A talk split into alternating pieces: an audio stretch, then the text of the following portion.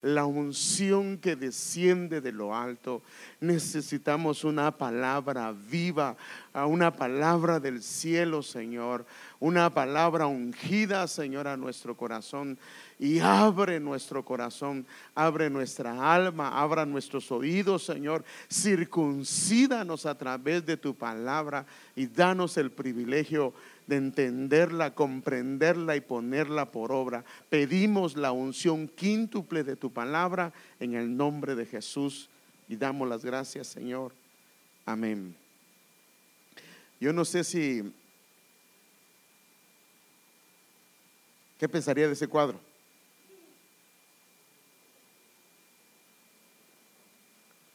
A ver si usted, bueno, sí piensa, ¿verdad? A ver qué piensa. ¿Qué es eso? ¿Ah? Puro party. No, no. ¿Ah? ¿Cómo? Una reunión de trabajo. Promoción de trabajo. Ah, pero entonces, ah, no han visto a este.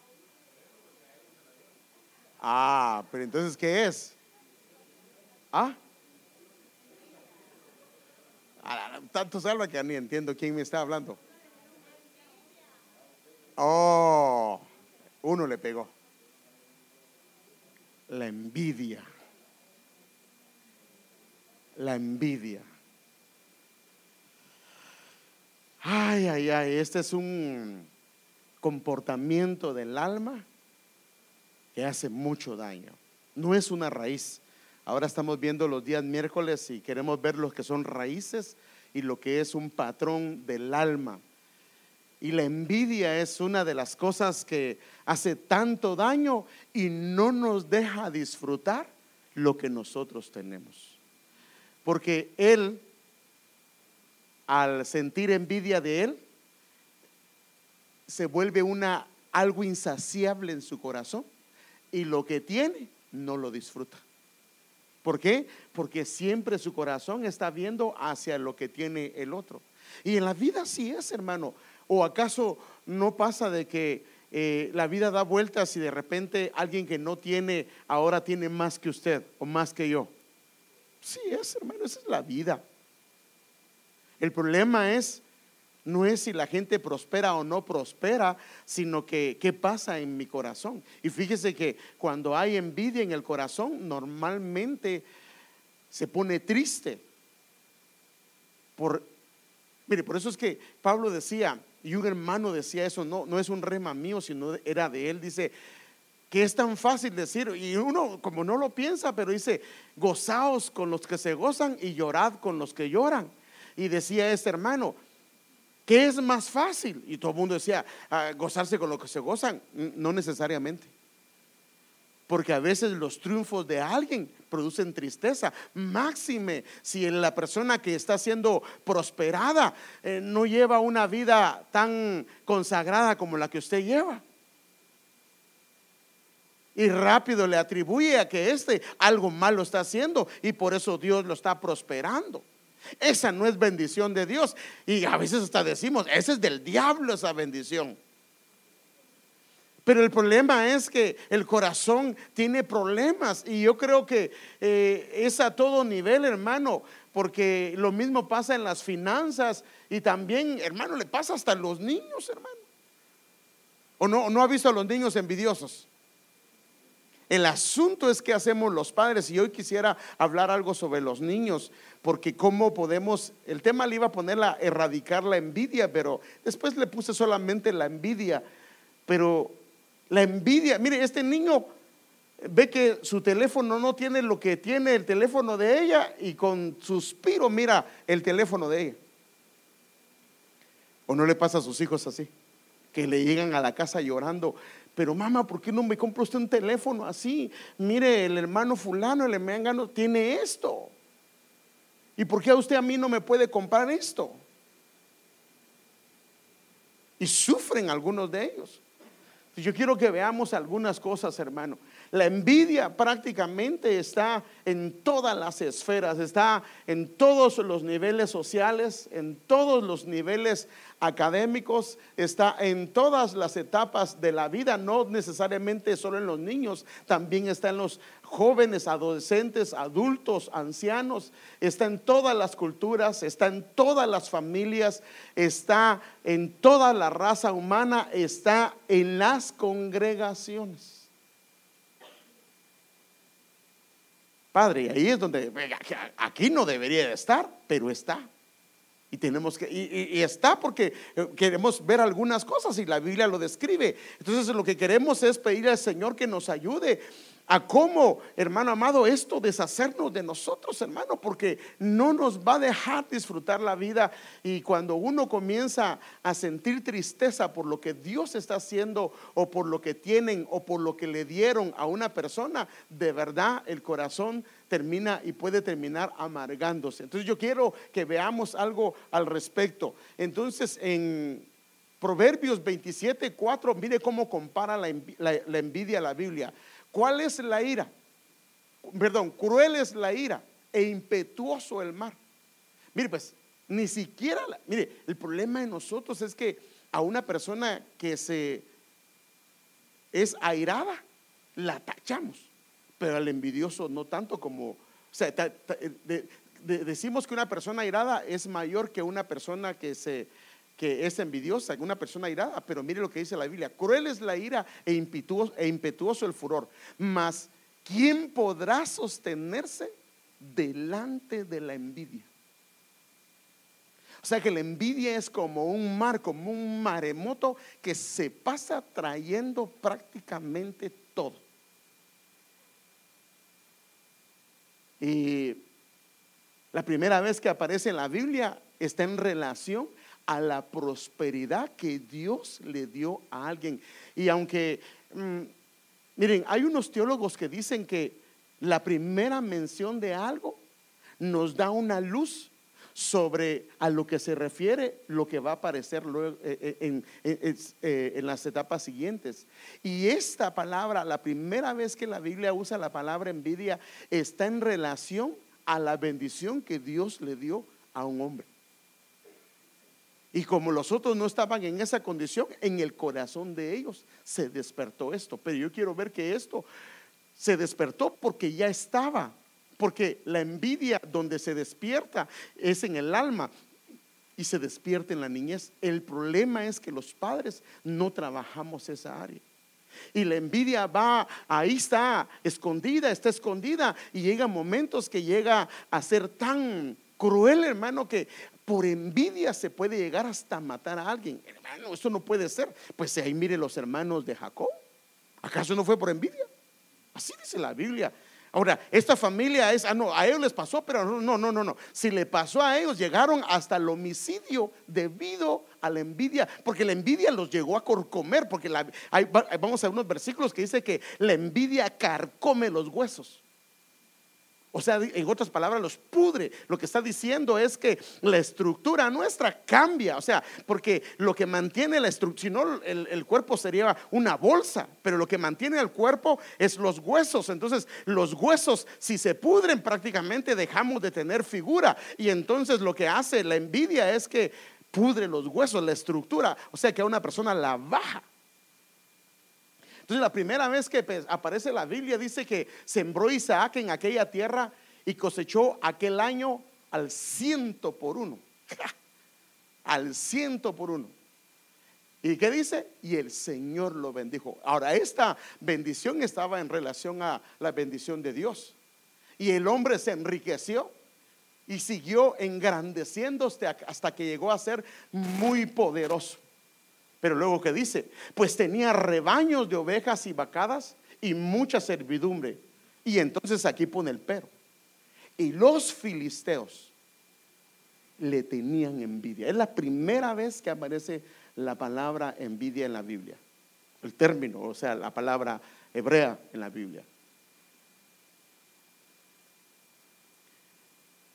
Y fíjese que cuando vemos la palabra envidia, usted sabe que tiene sus Sinónimos, el sinónimo es lo que se parece, la envidia se parece al celo, a los celos y todo eso, pero por ejemplo el antónimo es lo contrario. Entonces, esta palabra los filisteos, algunos creen que viene de la palabra filos, que es el amor de hermandad, y teos significa Dios, el amor a Dios. O sea que este amor de alguna manera se desvirtuó y al desvirtuarse hacia Dios, entonces comenzó a haber en el corazón de ellos envidia. Porque la Biblia dice, el amor no tiene envidia. Así dice la Biblia. ¿O no dice así? El amor no tiene envidia. Pero entonces si tenemos envidia, tenemos una escasez de amor. Cuando hay rasgos de envidia o problemas de envidia, tenemos una escasez de amor. Ahora la Biblia dice que Él ha derramado su amor sobre nosotros. Entonces está nuestro corazón en alguna medida escaseando de amor. Pero no el amor terrenal, sino el amor de Él. Porque dice en la Biblia, así lo afirma Primera de Corintios 13, que en el amor no hay envidia, no existe la envidia. El perfecto amor echa fuera el temor. El perfecto amor echa fuera la envidia. Yo quiero que veamos algo de esto, hermano amado. Entonces, la última vez que, fíjese que la última vez que la Biblia describe también la envidia, la envidia la relaciona eh, con, no, solamente, no, está, no está sola, está con varios vínculos. Y quiero que veamos que dónde es que surge la envidia, porque la cosa es que logremos detectar de dónde viene en el caso de los adultos y en el caso de los niños, dónde surge y que podamos con la ayuda del Señor trabajarla, hermano, en nuestros corazones. Dice en 1 Pedro 1:21, por lo tanto, despójese de toda clase de maldad. Entonces, la envidia, la Biblia la relaciona con la maldad. Porque la envidia hace cosas, hermano, cosas tremendas, hermano. Pero claro, la envidia todo lo disfraza, todo, todo le da otro tinte. Y por eso la Biblia, como el Señor sí conoce lo íntimo del corazón, la compara con la maldad. Y mire lo que dice, ¿con qué la compara? La compara, dice, toda clase de maldad, todo engaño, hipocresía y envidia. O sea que está en esas categorías. O sea, prácticamente la envidia está vinculada con la hipocresía y está vinculada con el engaño. ¿Por qué? Porque, por ejemplo, viene una persona y le cuenta, eh, fíjate que qué bendición, me aumentaron el salario en mi trabajo. Ay, qué bueno, le dice, pero en su corazón hay tristeza. ¿Y este por qué le aumentaron? Si este es perezoso y, una cantidad. O sea que en el corazón, aunque, aunque sus palabras son unas, lo que está pasando en el corazón es otra cosa. ¿Sí o no? Entonces, y mire lo que dice, y no, pero no solamente está, y aquí es donde yo quiero ir, no aterrizando, pero viendo dónde está, pero mire, también está, y dice, y toda clase de chismes. O sea que la envidia, uno de los curtidos de donde la envidia surge, es de los chismes. Y yo quiero que veamos esto. O sea que cuando hay chismes, puede surgir que surja envidia en el corazón de alguien hacia algo por los chismes. Es de eso yo quiero tratar hoy. Entonces la envidia puede arruinar el disfrute de la vida y la perspectiva de todas las cosas. Porque prácticamente cuando, por ejemplo, eh, mire, y, fíjese que eso fue lo que le pasó a aquellos hombres. Aquellos hombres los mandaron a contratar, si usted sabe, ¿verdad? Algunos a las 6 de la mañana, algo otros a las 9, algo otros a las 12, algo otros a las 3 y algo otros hasta las 5 de la tarde. El convenio del patrón fue, en este caso el Señor, fue que yo te voy a dar un denario porque lo, que valía un día de trabajo era un denario, ¿sí o no? El problema del corazón de ellos fue que el Señor hizo esto. No le paguen a los que vinieron primero, sino páguenle a los que vinieron de último. Y aquellos vieron que a los que vinieron a las 5 de la tarde, que trabajaron solamente una hora, le dieron un denario. Y entonces ellos se imaginaron que a ellos les iban a dar por lo menos tres. Y cuando les dan un denario, ¿qué pasó? Se enojaron, hermano. Y el Señor les dice, pero ¿por qué ustedes se enojan? Porque yo soy bueno. Porque yo soy bueno. Entonces en el corazón, imagínense, tal vez a algunos le dijeron, eres injusto, pero y no fue el trato que él hizo, pues. Así dice él, yo hice un trato con ustedes. Yo les dije que les iba a dar un denario y un denario. Pero yo quise a los que vinieron de último, pero ellos no querían, si vinieron de último, que les paguen poquito. Eso es lo que había en el corazón de ellos. Entonces en el corazón de ellos no estaba conforme que ellos casi no hicieron nada, pero al contrario, les dieron lo mismo.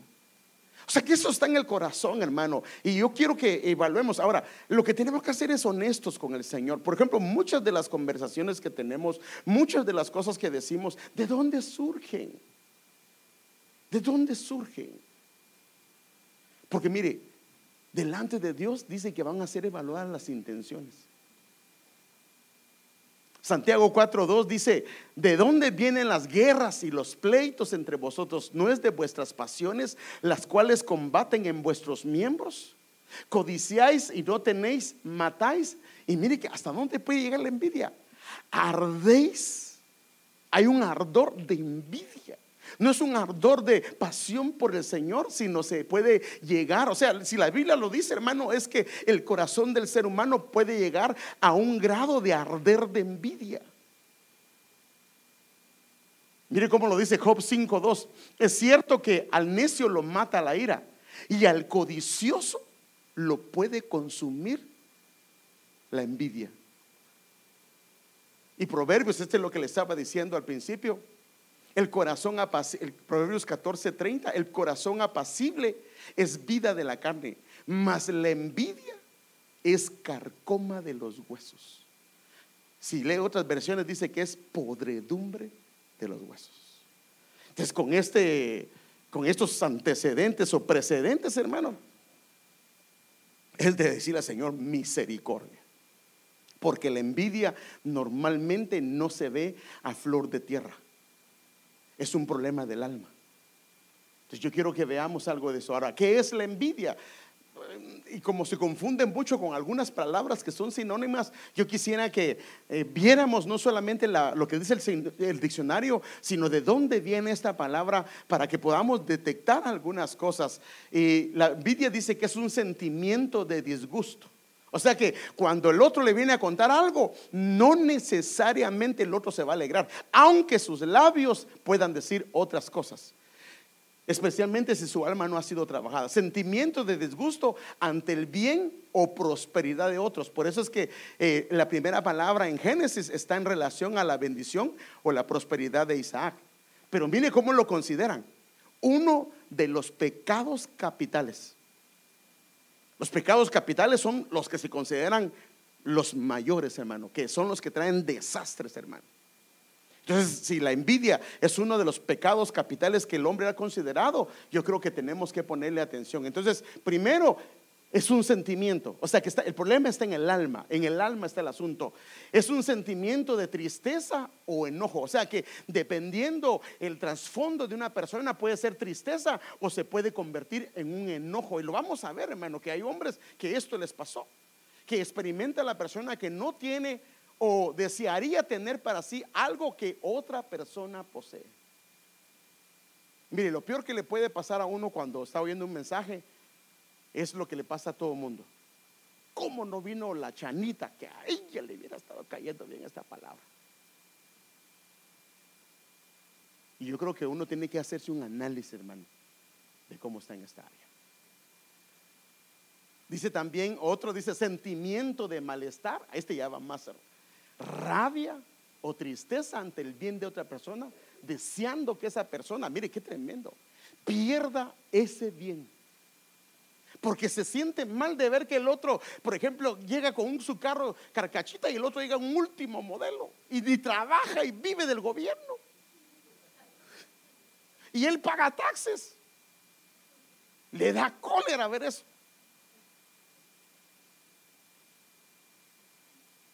Ahora, ¿cuál es la diferencia entre la envidia y los celos? Porque tenemos que ver esto. Eh, tanto la envidia como los celos son emociones negativas, pero son destructivas definitivamente.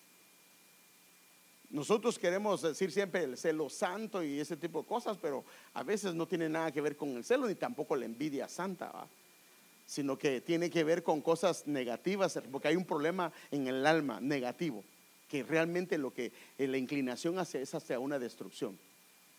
¿Cuáles son sus diferencias? La envidia es el sentimiento de codiciar lo que otra persona tiene. Llámese dones, privilegios, dinero, casa, hermano, esposa, esposo. ¿Sí sabe que puede pasar eso? Si no, la Biblia dice, no codiciarás, ¿qué dice? La mujer. Ahora, si dice que se puede, o sea, ¿se puede codiciar la mujer del prójimo? No, no, no, pregunto. O sea, no se debe de hacer, pero pasa. Si no, no, no estuviera el mandamiento ahí. Pero si la hermana le dice, viera el esposo que yo tengo, hermano. Se levanta a las 4 de la mañana. Antes de irse, me deja mi desayuno y hace comida para todos. ¿Dónde está esa? me deja barrida, limpiada la casa. Se va.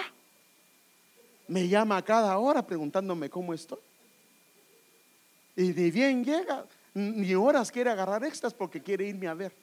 Y cuando llega, me da mi besito, me atiende, los cheques me los entrega enteritos, nada cambia. Y me deja que yo use lo que, hermano.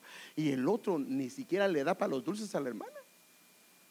¿Y quién, cómo se llama su esposo, hermana? no, pero, pero, entonces, entonces como el alma no está saciada, puede sentir algo o al revés. Hermano, si no la Biblia no lo dijera. Entonces sí puede, por eso no codiciarás la mujer de tu prójimo. Entonces la envidia es el sentimiento de codiciar lo que otra persona tiene. Hay puede ser dones, puede ser talento, puede ser la manera de hablar, puede ser la capacidad de, diferenciarse entre los demás, su intelectualidad. Por eso le digo, está a todos niveles. Y los celos son la emoción relacionada al miedo de perder algo o perder a alguien, que se mueve en esas facetas pero para que tengamos un entendimiento, porque si esto no lo logramos, eh, eh, el concepto, entonces a lo que voy a ir no lo vamos a poder ver. Entonces, ¿de dónde surge la envidia? O sea, hay, hay prácticamente cultivos, lugares donde la envidia comienza a surgir. Y muchas veces es desde niño, entonces ya de grande lo único que pasa es que sigue trabajando la envidia. Pero entonces yo quiero que a la luz de la escritura miremos dónde surge. Primero dice que puede surgir por la prosperidad y la bendición que Dios le da a otros, porque el alma tiene algún problema. Puede surgir por el favoritismo en la familia, que también puede haber problemas en eso y tenemos escrituras para eso. Puede surgir también del trabajo cuando alguien comienza a hacer una labor excelente. Eh, hermano, otra gente comienza, como tienen problemas en su alma, comienza, su trabajo ya no se ve tan bien comparado al, del otro. los ministerios de otros. Y ahí está la Biblia. Israel envidió el ministerio que Dios le dio a Moisés y a Aarón. Y también los hermanos eh, envidiaron de alguna manera a Moisés la inconformidad con los dones o ministerios que el Señor le ha delegado a cada uno. Dios le da los dones. Quien determinó esto lo puede leer en Corintios, fue el Señor el que repartió los dones, los ministerios, y él dice que la oreja no puede decir porque no soy oreja o porque no soy eh, esto, porque no, no, eso lo repartió prácticamente el Señor. Este, el sentirse también amenazado de perder el lugar o el privilegio que el Señor te dio en un lugar, especialmente cuando viene gente que tal vez es más capaz que tú o más capaz que yo. Ahora yo le hago una pregunta. ¿Hay gente más capaz que nosotros? Sí, hermano, eso, mire, hermano, eso, eso, eso, donde quiera, mire, hay uno más excelente y hay otro. Dice que sobre un alto hay otro más alto. Siempre va a haber gente mejor. Pero ese es un problema de falta de amor, porque y de falta de, por eso ahorita vamos a ver que tiene que ver con la seguridad también, porque ¿Quién te, quién te dio el privilegio? Bueno, si te lo dio Dios, ¿quién te va a quitar? Nadie. Nadie, hermano. Cuando Dios nos da algo, nadie, así hagan lo que hagan, hermano. Entonces, el problema es que ellos, los líderes, pensaron que el Señor les iba a quitar todo. Y dice que así dice la Biblia, que lo vendieron o lo entregaron porque tenían envidia. La maldad en el corazón, lo puede leer en Romanos 1.29. La codicia también puede, de ahí la codicia puede surgir la envidia ah, prácticamente. Y me quiero enfocar solo en dos. Los comentarios y las palabras dichas en un ambiente incorrecto pueden hacer surgir la envidia. Por ejemplo, yo me pongo a hablar con Andrea. ¿Ya te diste cuenta de aquel hermano? Lo pusieron a predicar. Lo pusieron a esto, lo pusieron a aquello. Y ella tal vez no tenía nada en su corazón. Pero luego se da cuenta que el pastor está haciendo un favoritismo hacia él o hacia ella. ¿Y usted qué va a pasar? En su corazón, si ella no lo arregla, puede surgir el problema de envidia. Vamos a verlo. Pero también puede ser una comparación de familias. Yo quiero ver estas dos cosas eh, antes de entrar para que veamos hasta a dónde puede llegar la envidia. Entonces, mire pues, la primera. Primera Timoteo 6, de 3 al 4 dice, si alguno enseña otra cosa y no se amolda a las sanas palabras, las de nuestro Señor Jesucristo y a la doctrina que es conforme a la piedad, está envanecido. Nada entiende, sino que tiene manía. Ahora, esta palabra manía, si ve la versión textual, tiene una letrita donde pone una nota y dice que esta, esta palabra manía es, está enfermo acerca de discusiones y contiendas de palabras. O sea que cuando hay demasiada uh, borbollo en las palabras puede surgir lo que la Biblia dice acá, de las cuales surgen envidias. O sea que lo que hablamos, lo que conversamos, tenemos que evaluarlo.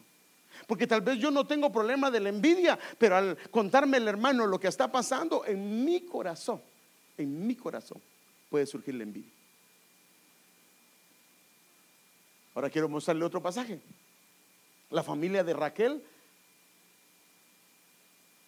prácticamente con problemas de la envidia. Raquel tiene un problema de esterilidad. Esto yo creo que lo sabemos.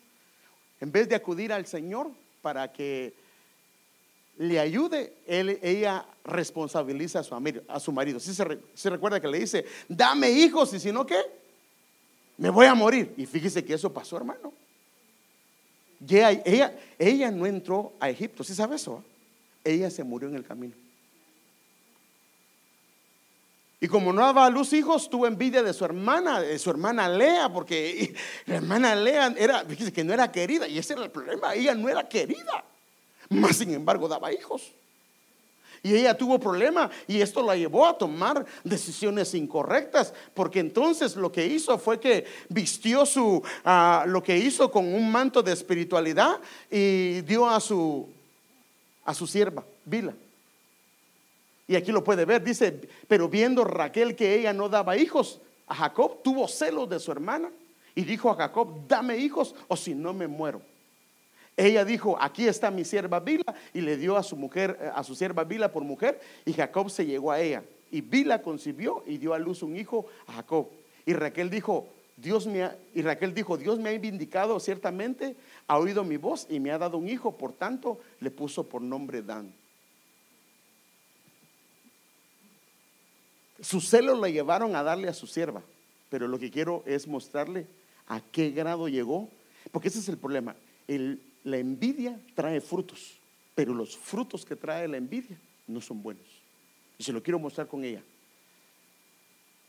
Fue su hijo Dan, que aunque fue parte de las doce tribus de Israel, esta tribu fue marcada con idolatría. Miren qué tremendo, hermano.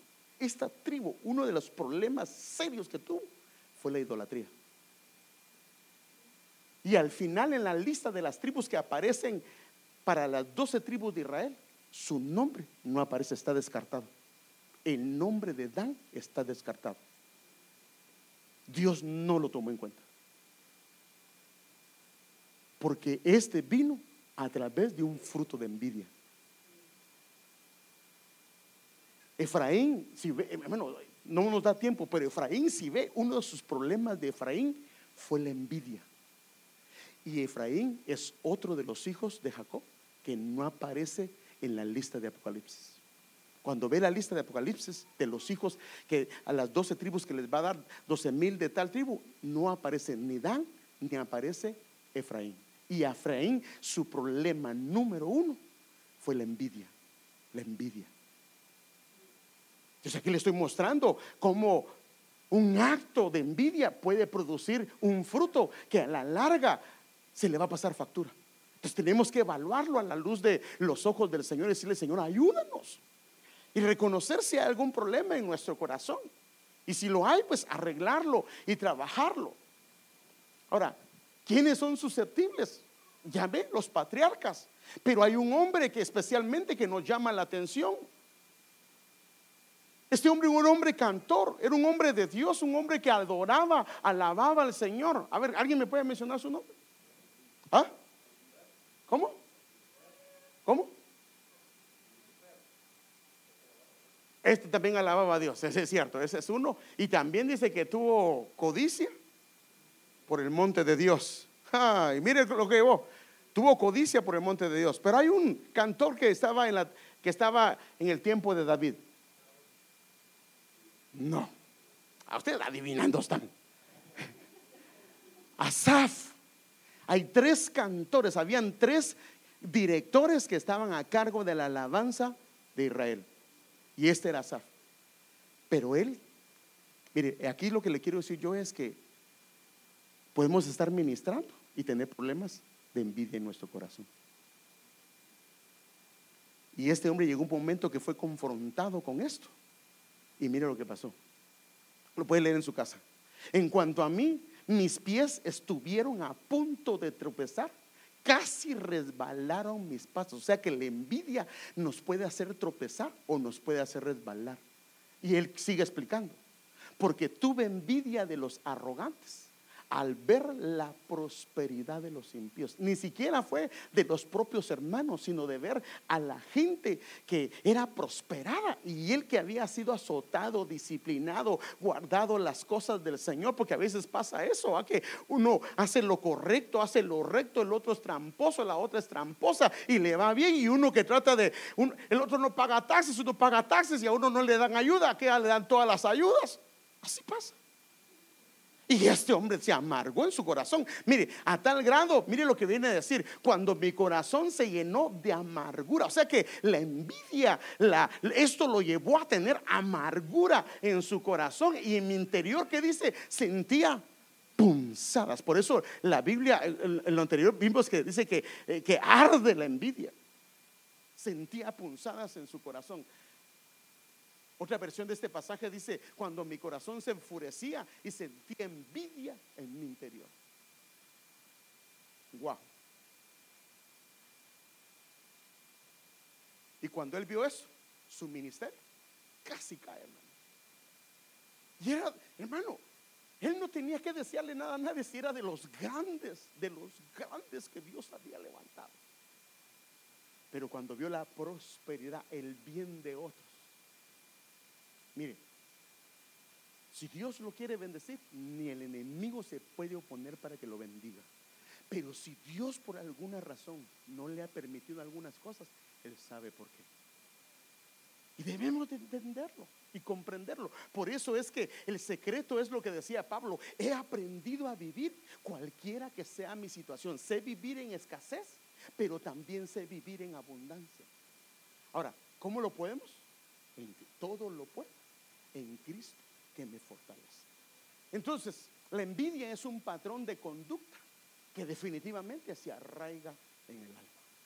No hay vuelta de hoja. En el alma es donde la conducta se llega a arraigar. No llega realmente al espíritu, aunque el espíritu podría sentir en alguna medida aflicción. Y no me da chance porque si no me extendería demasiado. Pero quería hacerlo más de un domingo, pero es que siempre me alargo. Y entonces yo quiero terminarlo hoy porque entonces me reduje a, los slides para poderlo terminar el día de hoy. Entonces esto se arraiga en el corazón. Entonces aquí yo quiero ver la etimología. La etimología significa de dónde viene la palabra. Ya vimos las conductas, eh, lo que puede pasar, lo que puede dar, los frutos, pero las palabras es importante de dónde vienen porque esto nos dan algo sobre lo que debemos de nosotros evaluar. ¿De dónde viene la etimología? Es de dónde surge esta palabra. Y entonces esta palabra, la palabra envidia, viene de una palabra latina que significa que es eh, invidere, que está prácticamente compuesta de dos palabras. Una en la parte in, que es poner sobre o ir hacia. O sea, poner sobre o ir hacia. Y la palabra videre sería mirar. O sea que, en otras palabras, lo que significa la palabra envidia es poner la mirada sobre algo. Poner la mirada sobre algo. Pero dejar la mirada ya donde el corazón comienza a anhelar. Por eso dice que, que el hombre no tiene problemas con ver a una mujer si pasa. Pero si sus ojos se quedan ahí, es como decían unos bandidos, ¿va? Por eso yo no quito la mirada para que solo sea la primera mirada. No, no, no. Porque se fue más allá. Entonces, yo quiero que no se nos olvide esto. Entonces, ¿de dónde viene la palabra envidia? Es poner la mirada sobre algo y comenzar a anhelar y desear aquello y no trabajarlo, no hacer algo. Ahora, el enemigo lo que hace es que todo esto lo trabaja desde la niñez. Y aquí es donde los padres tenemos que hacer nuestra parte para que ellos no tengan problemas con esto tarde o temprano, porque la envidia puede surgir. Entonces yo quiero mostrarle esto. Muchas de las peleas que hoy tenemos tuvieron un origen. Y fue en la niñez. Fue en la niñez. Y fueron cosas que no eran importantes, pero dejaron un... Es que ese es el asunto, hermano. Los patrones que se formaron en la niñez no eran cosas importantes, no nos dimos cuenta, no nos preocupamos de lo que estaba pasando, pero en ellos formó un patrón. A eso es lo que me refiero, formó un patrón. Y claro, si esto está pasando entre los hijos, pues le decimos a ella, le préstale la muñeca a tu hermana o la otra, préstale a la, a la hermana. Pero ¿qué pasa si no lo son? ¿Qué hacemos? Si llegan, mire, y yo con esto quiero decirles algo. Y es para guardar la iglesia. Si vamos al parque y usted lleva a sus hijos y haga de cuenta que usted tiene el dinero suficiente para comprarle a su hijo de aquellos helicópteros o aviones que se pueden levantar con control remoto y andan volando así. Porque alguna gente Dios lo bendice y tiene la capacidad. Pero si usted va a llevar eso y no se lo va a poder prestar, que su niño se lo preste a otros, es mejor no llevarlo. ¿Sí o no? No sería correcto. El otro deseando, me das un tirito para yo. No, esto me lo compró mi papá a mí.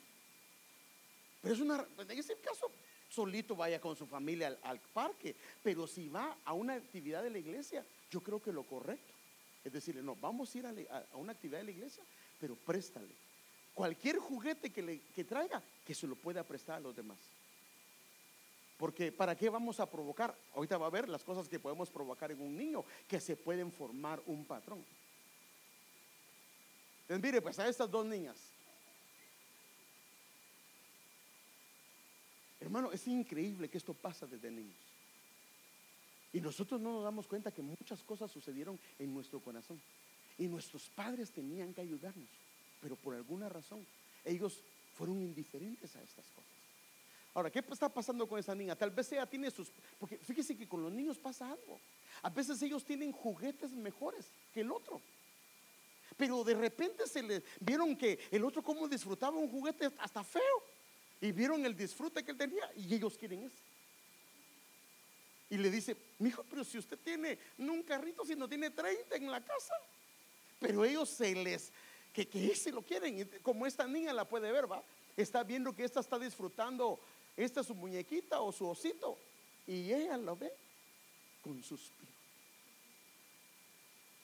Entonces, mire, lo que la, etimología de la palabra. Ella comienza a poner su mirada. Así dice la, la etimología de la palabra envidia es poner la mirada sobre algo.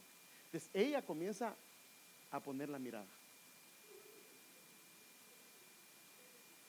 Solo porque no pude ponerle que se le salieran los ojos, porque se lo hubiera puesto. Pero no en el sentido de, martes 13, no, no, no, sino de, que, viéramos. Ahora, estoy diciendo que es, en niños, es que miren, hermanos, los niños vienen en un formato en blanco. Los padres tenemos que hacer esa parte, pero no nos preocupamos de estos detalles porque sentimos que no tenemos tiempo para esto, pero el problema de esto es que les va a afectar en su conducta. Y estoy hablando que tal vez son hermanos, hermano. Y no digamos si son gente que son familia. Entonces la niña aquí tiene cuatro opciones. Y no me diga que no, porque los niños son tremendos. La niña tiene cuatro opciones. Yo sé que te puede estar imaginando qué opción tiene ella. A ver, ¿qué opción tiene? lo voy a calar a usted. ¿Qué opción tiene ella? Llamar a la policía. No, hombre. no, no, no. ¿Ah? ¿Cómo? Ah, por ahí le van pegando también. Otra. Quitárselo. Otra. No, agarrar otro juguete mejor. No, porque ella lo que quiere, ¿cuál quiere? Es que los niños no tienen esa madurez de decir, yo tengo más allá. Sino que ella lo que quiere es esa. A ver, ¿qué otra cosa? ¿Ah?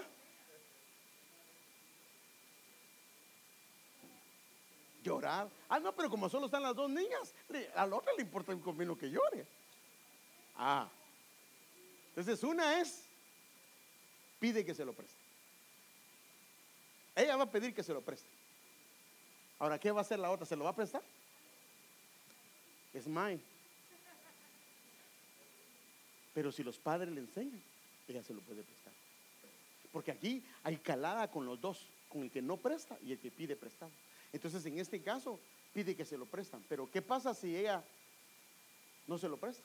Se lo presta ella misma y lo toma por su propia cuenta. Y de repente llega a casa y respeta con una muñeca que no es de ella. ¿Y qué hace usted? ¡Ay, qué bonita! Ah, agregaste una más a la colección de tus muñecas. Imagínese que si usted ya y yo hacemos eso. La niña lo que dice es, tú te puedes agarrar esa muñeca donde la encuentres si te gusta y llévate. Pero ¿qué deberíamos hacer? ¿De dónde vino? ¿De quién es? Y en caso que no sea, que no nos quiera decir el hijo o la hija, agarra la muñeca y pa. No, no, no, no. Usted no va a traer aquí cosas. Entonces ella dice, yo lo presté. Inclusive si le pregunta usted, ¿y qué te dio, eh, tal persona te dio la muñeca? Sí se la presté y no se la prestó, sino que se la tomó. Pero según ella se la... Es que los niños es increíble cómo ellos se van trabajando en su mente. O se lo puede quitar a la fuerza. Especialmente si es más grande. Se la quita a la fuerza. Pero fíjese que hay otra cosa que hacen los niños. Destruyen, hermano. Si no se lo pueden quitar, destruirlo. Tratan de rompérselo. Para, porque lo que quieren es que como no se la quiso prestar, cuando llegue la otra y vea su muñeca rota, ¿qué va a hacer? Va a ponerse a llorar. Y el disfrute que tenía de esa muñeca lo va a perder. Entonces, como entonces, ni ella ni yo. Hermano, si así hizo, hermano, la Biblia dice que habían dos mujeres que tenían un hijo. y que hacía Salomón y, de quién los dos decían que era su hijo hasta que dijo una fíjese pues dijo una ¿saben qué? que lo partan a la mitad y nos den la no dijo perdón el rey dijo lo vamos a partir a la mitad y la mitad se la vamos a dar a una y la mitad a la otra y la que no era su hijo que lo hagan que lo partan o sea que la envidia está ahí pero la que era mire el amor va el amor de la madre no había envidia no, no, no, que se lo lleve. Entonces, a veces pasa, fíjese que inclusive pasa, por ejemplo, si tienen un, ¿me dejas jugar en, lo que está haciendo eso? No, no te dejo jugar. ¿Qué hace el otro hermano? Le pego la patada, hermano, y le destruye lo que está haciendo. Ahora, el problema es que nosotros nos damos cuenta de eso. Ahí es donde tenemos que trabajar la envidia. Si trabajamos esa parte ahí, él no va a tener o ella no va a tener problemas con la envidia. Pero el problema es que no lo hacemos. Entonces, ¿qué hacemos los padres cuando miramos esto? ¿Qué hacemos con el que no le gusta compartir sus juguetes? ¿Qué hacemos con quien tiene la tendencia de pedir lo que los demás tienen? Él tiene sus cosas, pero cada vez que va a una casa o cada vez que va a un lugar, Él quiere lo que tienen los demás. Tenemos que trabajar con ellos. Tenemos que trabajar con ellos. Porque siempre va a haber alguien que tiene mejores cosas que nosotros. ¿Sí o no? Siempre, siempre va a ser así. Que si no podemos darle lo que piden. Todo el tiempo podemos darle lo que piden. Hay veces que no, hermanos. Y si siempre le damos lo que piden, tenemos un problema. Porque van a haber veces que no vamos a poder dar. Y entonces nos van a hacer un berrinche que no nos la vamos a acabar. Mire este. Como él, tiene una y la otra tiene dos o tres, nos vamos a emparejar. Hermano, esto de verdad lo que le estoy diciendo es algo que está en el corazón. Y si sabe que la iglesia es un lugar de restauración.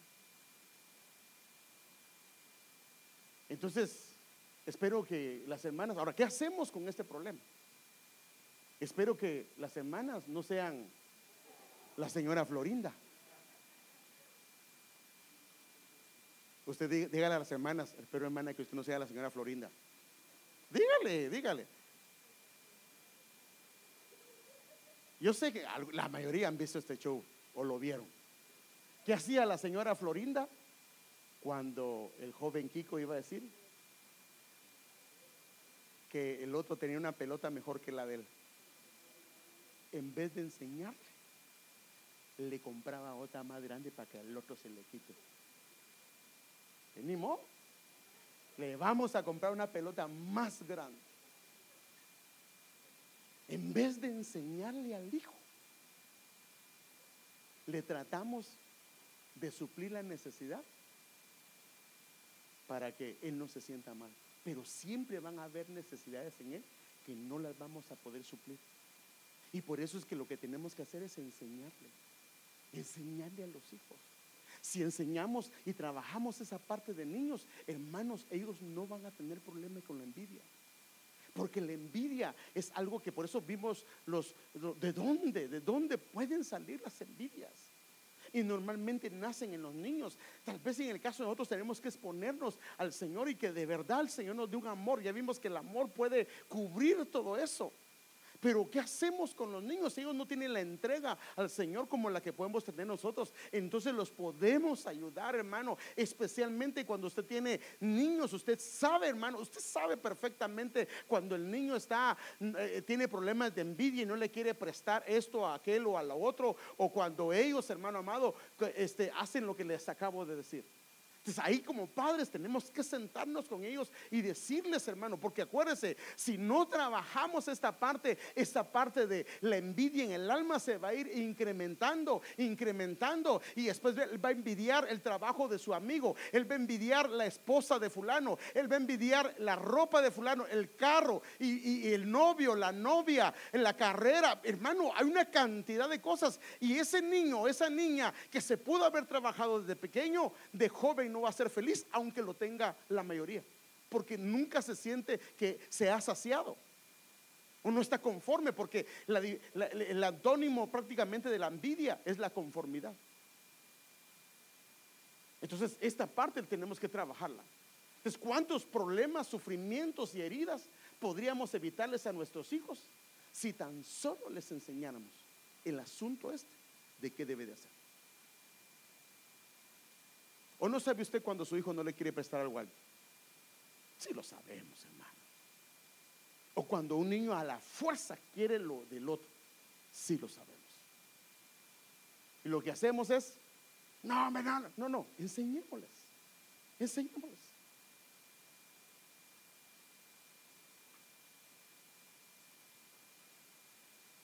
¿Cómo se soluciona la envidia? Una de las cosas que los niños o nosotros necesitamos saber es que tenemos la misma oportunidad. Que si, mire, este fue el problema de los hijos de Jacob. Dios tenía planes para cada uno de ellos, ¿sí o no? ¿O solo para José tenía planes Dios? Para todos. Entonces enseñarles a nuestros hijos, tal vez ese es el tiempo de tu hermano, de tu hermana, por eso es que Dios lo está bendiciendo, pero mi hijo, mi hija, tu tiempo va a llegar porque eh, los hijos de Jacob todos tuvieron una parte en el reino, una parte donde Dios se glorificó en la vida de cada uno de ellos. Pero Dios en ese momento estaba trabajando con eh, José. Entonces lo que tenemos que hacer primero que nada es poner un estandarte, un lugar donde la oportunidad sea igual para todos. Y por eso aquí dice, y alzará pendón, o sea, es, pendón significa estandarte, bandera, ante las naciones para juntar a los desterrados de Israel y congregar a los esparcidos de Judá de los cuatro extremos de la tierra. O sea, que haya la misma oportunidad para todos que ellos sepan que si aquel quiso agarrarlo fue porque él se acercó, porque él quiso hacerlo. Y que usted o yo tenemos la misma oportunidad. Entonces lo que Dios primero que hace es poner un estandarte, porque el estandarte lo que hace es que nos da seguridad. Por eso dice el Señor que lo primero que él hace en las bendiciones es, dice que él levantará, se levantará como bandera y alumbrará. ¿Para qué? Para que nosotros tengamos paz, que sepamos que pertenecemos a un lugar. La bandera lo que te hace es saber que perteneces a una casa, que no necesitamos desearle algo a alguien, sino que si el Señor nos quiere usar en eso, el Señor nos va a llevar para ahí. Dios no le ha dado, porque hermano, la misma Biblia dice que Dios no hace acepción de personas, ¿sí o no, hermano? La oportunidad es para todos. Si Dios está bendiciendo a aquella familia, la está prosperando y Dios está haciendo grandes cosas, ¿qué deberíamos hacer? Bendecirlos, hermano. Que Dios los bendiga y los siga prosperando. Si ellos están haciéndolo por un mal camino, pues allá ellos con Dios, pero no desearles mal. Ahí vas a ver que pronto se les va a acabar esa felicidad. Hermano, eso no sería correcto. Somos hermanos. Si alguien lo está usando, colaboremos por lo que Dios está haciendo con el hermano. Y hermano, tratar de, de, que el ministerio que Dios le ha dado, Dios lo pueda bendecir. Entonces dice, alzará pendón. Y entonces dice, dice, si se alza pendón o estandarte, entonces será quitada la envidia de Efraín. O sea que una de las cosas que hay que hacer es que hay que levantar bandera en casa, que sepan ellos que la misma oportunidad tienen todos, que su corazón no es solo para alguien. Por eso, hermanos, cuidado, miren, miren, hermano, si le pasó a Jacob con problemas con sus hijos, imagínense el infierno que vivían en esa casa debido a que el papá puso sus ojos, lo mismo, puso sus ojos sobre la vida de José. Ha de haber sido buen muchacho, pero él lo hizo tan notorio y tan obvio que los demás hermanos, aún los grandes, a este joven lo terminaron tratando mal. ¿Por qué? Porque el papá no tuvo la sabiduría de saber enfocar sus ojos o poner sus ojos sobre sus hijos. Y ellos, los hijos, lo que vieron fue el amor de ellos, se los quitó de alguna manera a ellos y se lo enfocó únicamente a José.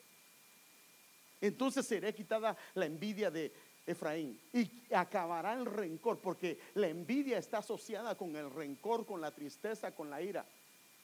Y Efraín no tendrá envidia de Judá, ni Judá afligirá más a Efraín. O sea que una de las cosas que Dios hace es prácticamente poniendo un estándar. Tú tienes que saber que tienes una casa. Tú tienes que saber que tienes un Dios que te ha puesto en un lugar. Y si el Señor quiere levantarte, hermano, Dios te va a levantar. No tienes que ponerle zancadilla a alguien para que... No, no, no, no. no, no.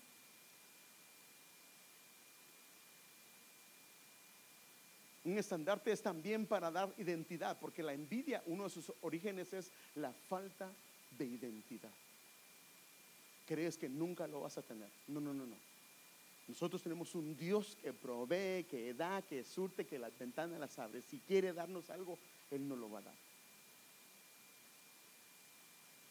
Y quiero terminar con esto. El amor es paciente, es bondadoso.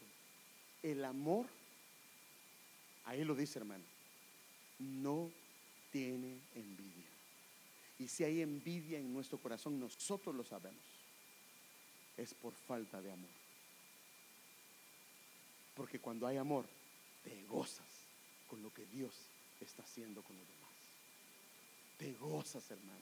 Le das gracias al Señor porque el Señor lo está prosperando, porque el Señor lo está bendiciendo, porque el Señor se está manifestando a su vida, porque su hogar, su familia, su casa está siendo renovada o restaurada. Si hay envidia, es porque hay escasez de amor de nuestro corazón. Entonces, esto es un principio. Que si su hijo tiene envidia de alguien, es porque tiene una escasez del amor de su corazón hacia Él. ¿Sí me doy a entender, hermano? Si mi hijo tiene envidia de alguien o de algo, es porque él tiene una falta de amor en su corazón, de mí hacia él. Pero si él se siente amado, él no va a envidiar a sus hermanos, ni a sus hermanas, ni a nadie, hermano. Lo que tiene lo va a disfrutar. Lo que tiene lo va a gozar. Lo que tiene eh, va a darle gracias a Dios por lo que Dios le ha dado. Yo no creo que Dios quiera que estemos tristes, hermano. Si tienes un carrito ah, pequeño, un carrito carcachita, un carrito, dale gracias a Dios. Hermano, yo así estuve muchos años. Yo recuerdo, hermano. Hasta que un día el Señor nos permitió comprar dos, nunca habíamos comprado en mi casa dos carros nuevos y compramos dos carros nuevos.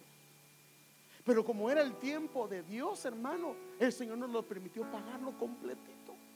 No se volvió una carga a nuestro corazón.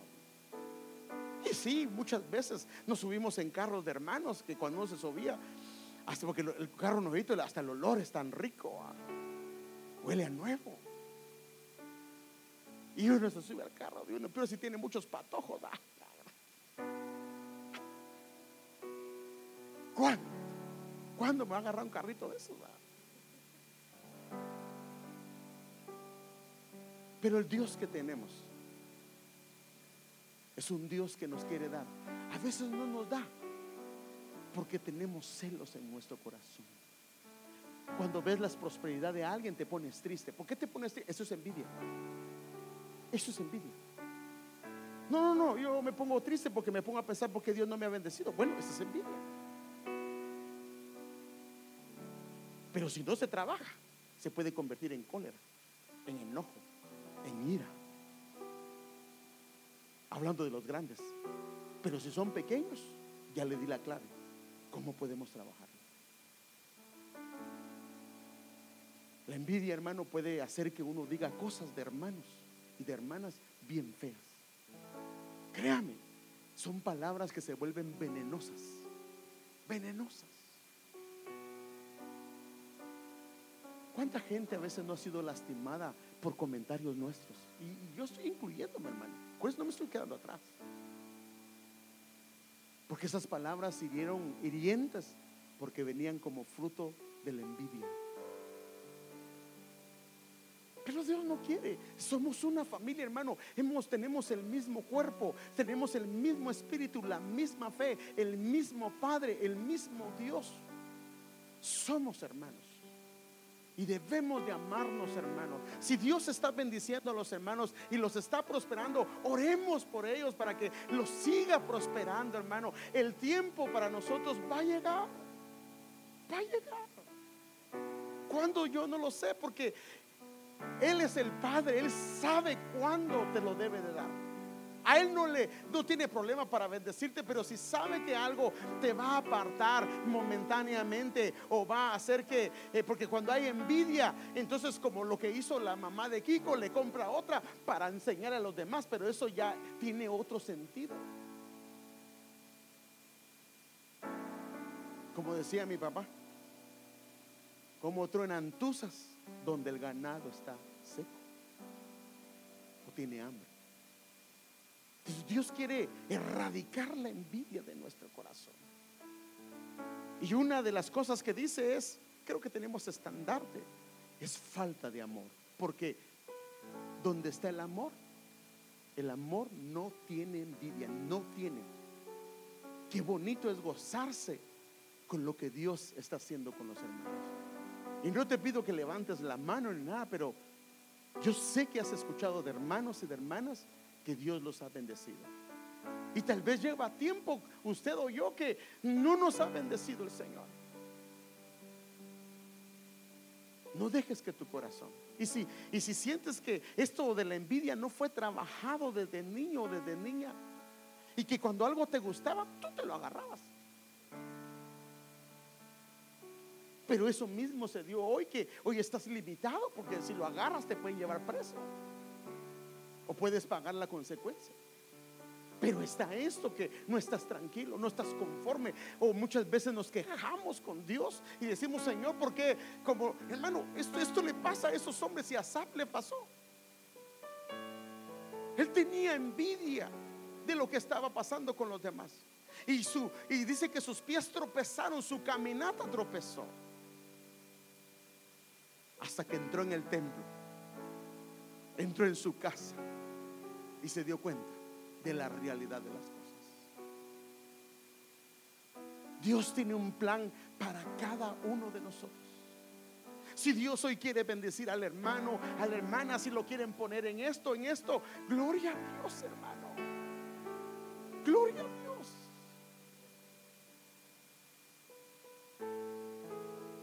Porque aquella familia tiene una familia, un matrimonio, porque sus hijos, déjalos. Tú pide por tu familia. Pero no dejes que tu corazón o mi corazón se amargue por la envidia. El Señor quiere, eh, por eso es que la iglesia es un hospital, quiere limpiar y sanar todo esto, hermano.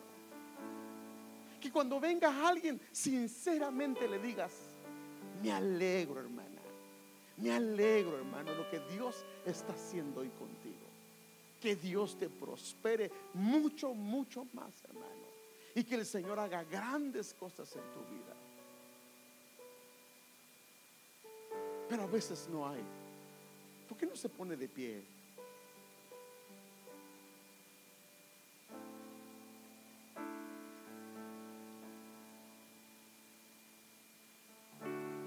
Y la esperanza no desilusiona. Porque el amor de Dios ha sido derramado en nuestros corazones por medio del Espíritu Santo que se nos ha sido dado. Hay una fuente de los cielos de un amor que está fluyendo, hermanos. Y tal vez ese amor no ha podido fluir por lo que sentimos hacia otras personas. Pero hoy el Señor quiere sanar nuestro corazón. Pero la única forma que lo sana es cuando yo reconozco, le digo, Señor, yo tengo problemas con la envidia. Yo necesito que sanes mi corazón, que sanes mi alma, Señor. Y quiero alegrarme por el bien que tú le haces a los demás, a mi familia, a mis otros hermanos, a mis otras hermanas a mis tíos, mis primos, mis primas, a mis personas, compañeros de trabajo. Si a un compañero le dieron lo que tú piensas que te merecías, Dios sabe por qué. Si tú tienes un Dios todopoderoso, si se lo dieron a tu compañero, se lo dieron a tu compañera, Él sabe por qué. Si Dios te lo quiere dar, nadie lo va a impedir. Porque cuando en el cielo se da la orden que te den algo, nadie te lo puede impedir. Porque el Dios que tenemos es poderoso. Poderoso, hermano.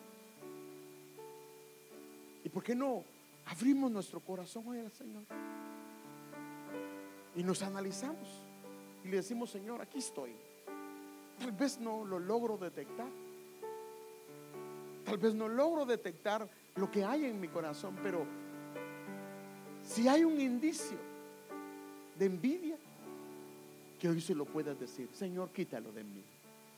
Que tu sangre, Señor, la sangre de Jesús derramada en la cruz, por eso vino, hermano, para desarraigar todo eso. Nunca habíamos hablado de esto en la iglesia, pero hoy yo creo que era el tiempo que Dios quiere que lo hablara. Dios te ama. Dios tiene planes, hermano, tiene grandes planes para ti, grandes planes para tu familia, porque los pensamientos de Dios son de bien para ti, para tu casa y tu familia. Él tiene grandes planes, pero tal vez no lo ha hecho porque ha visto que ha habido envidia en tu corazón. Pero si le dice Señor, quítame, yo quiero amar a mis hermanos. amar a mis hermanos gozarme realmente con los que se gozan y llorar con los que lloran. Cuando mi hermano, mi hermana o mi familiar sea bendecido, que yo pueda alegrarme juntamente con ella, pero con una alegría sincera y honesta. No una alegría fingida. Aquí estamos, Señor, delante de tu presencia. Venimos delante de ti, Señor, en esta hora. Reconociendo, Señor, reconociendo, Señor, nuestro corazón, Señor, delante de ti. Escudriñanos, Señor, examínanos, Señor, evalúanos, Señor, porque tú conoces lo más íntimo de nuestro corazón si sabes que hay una semilla de envidia en nuestro corazón, si sabes que hay cosas como estas, celos o envidias en nuestro corazón, hoy Señor te pedimos que la erradiques de nosotros. Perdónanos, Señor, por no estar conformes con lo que has hecho. El no estar conformes es porque hay envidia en nuestro corazón pero queremos aprender a vivir cualquiera que sea nuestra situación, saber vivir en abundancia, la abundancia que viene de tu mano, o saber vivir en la limitación que también viene de tu mano, Señor, porque tú eres el que pone los linderos de nuestra casa, Señor. Porque cuando quieres bendecirnos, aún en reposo, dice tu palabra, nos prosperarás. Hoy, Señor, exponemos nuestro corazón. Exponemos nuestra alma, Señor. Tal vez de niños no fuimos instruidos, no fuimos educados, Señor, y tomamos lo que quisimos cuando quisimos y eso no lo trabajaron. Pero hoy lo ponemos delante de tus pies, Señor. Delante de ti nuestra alma, pidiendo que sea renovada, quitada, Señor. Toda envidia, todo rasgo de envidia o de celos dentro de nuestro corazón. Desarraigalo de nuestro corazón. Y danos esa conformidad. El aceptar, Señor, la condición que hoy nos tienes si a ti te ha placido traer limitación a nuestra casa, si te ha placido, Señor, traer escasez a nuestra casa, Señor, sabemos que todo viene de ti. Y con gozo lo recibimos. Con gozo recibimos, Señor, las limitaciones, Señor. Con gozo recibimos, Señor, lo que tú has decidido en tu sola potestad. Te damos gracias, Señor.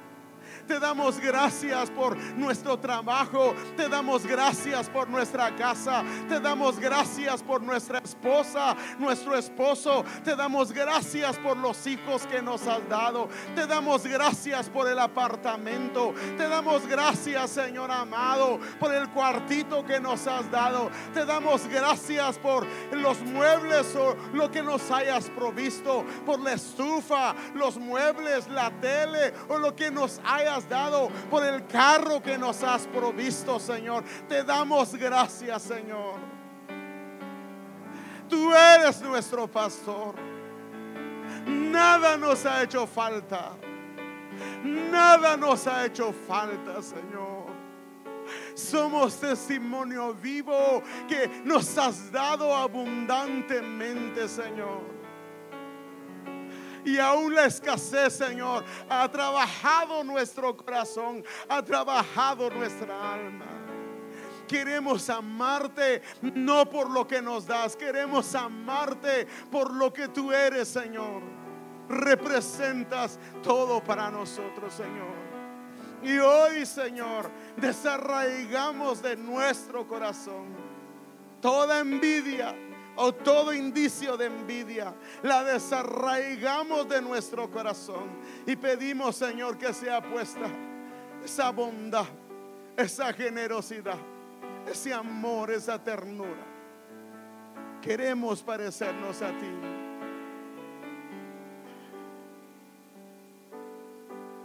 El Señor está hoy ministrando corazones.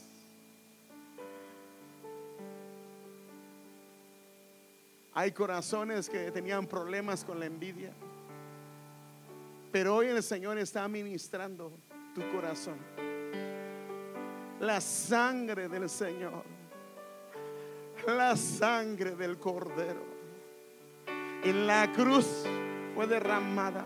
Y ha sido derramada para limpiar esas áreas del alma pero cuando las reconocemos delante de Dios y hoy son cubiertas por la conformidad,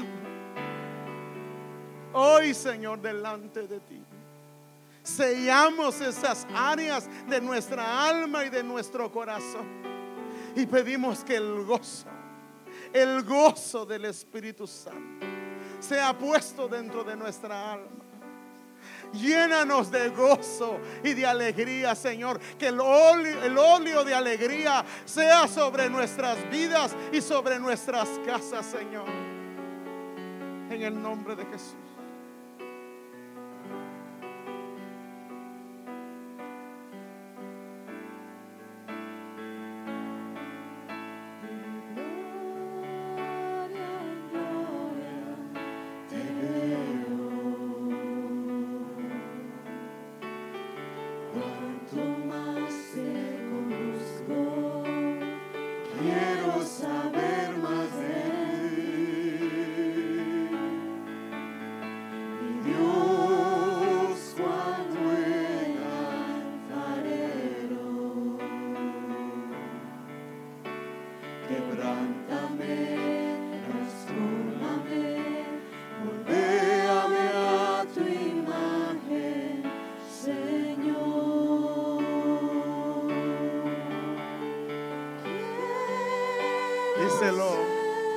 Digámoselo al Señor. Queremos ser como Él.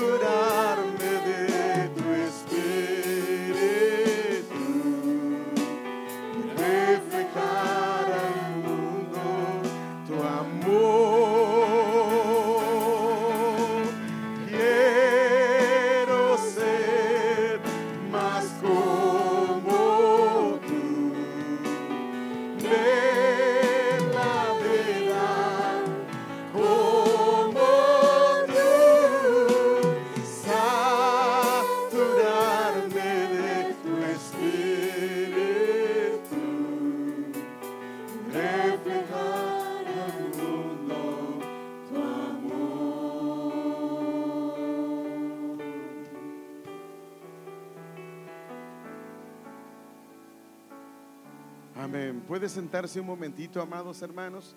Queremos darles unos anuncios. Oh, perdón. Oh. Sí está bien. Este, no se les olvide que tenemos